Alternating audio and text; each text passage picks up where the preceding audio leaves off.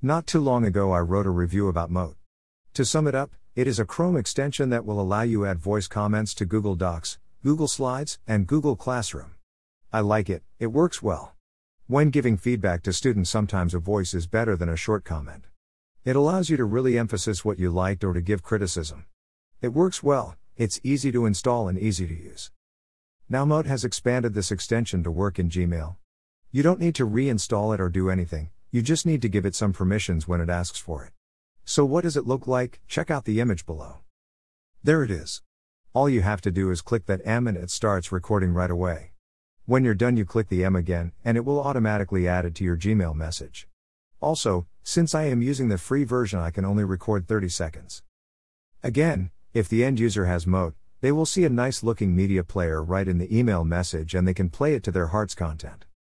If they don't have Mote, it will still look the same, but when they click it to listen to the recording, it will take them to the Mote website where they can listen to it.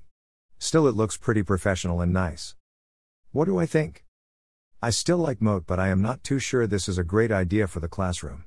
If you send an email to a student, why would you record a quick 30 seconds email?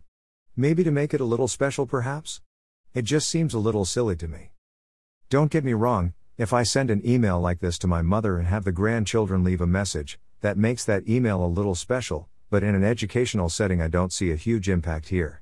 Maybe doing this for students on special days, birthdays, academic accomplishments, etc.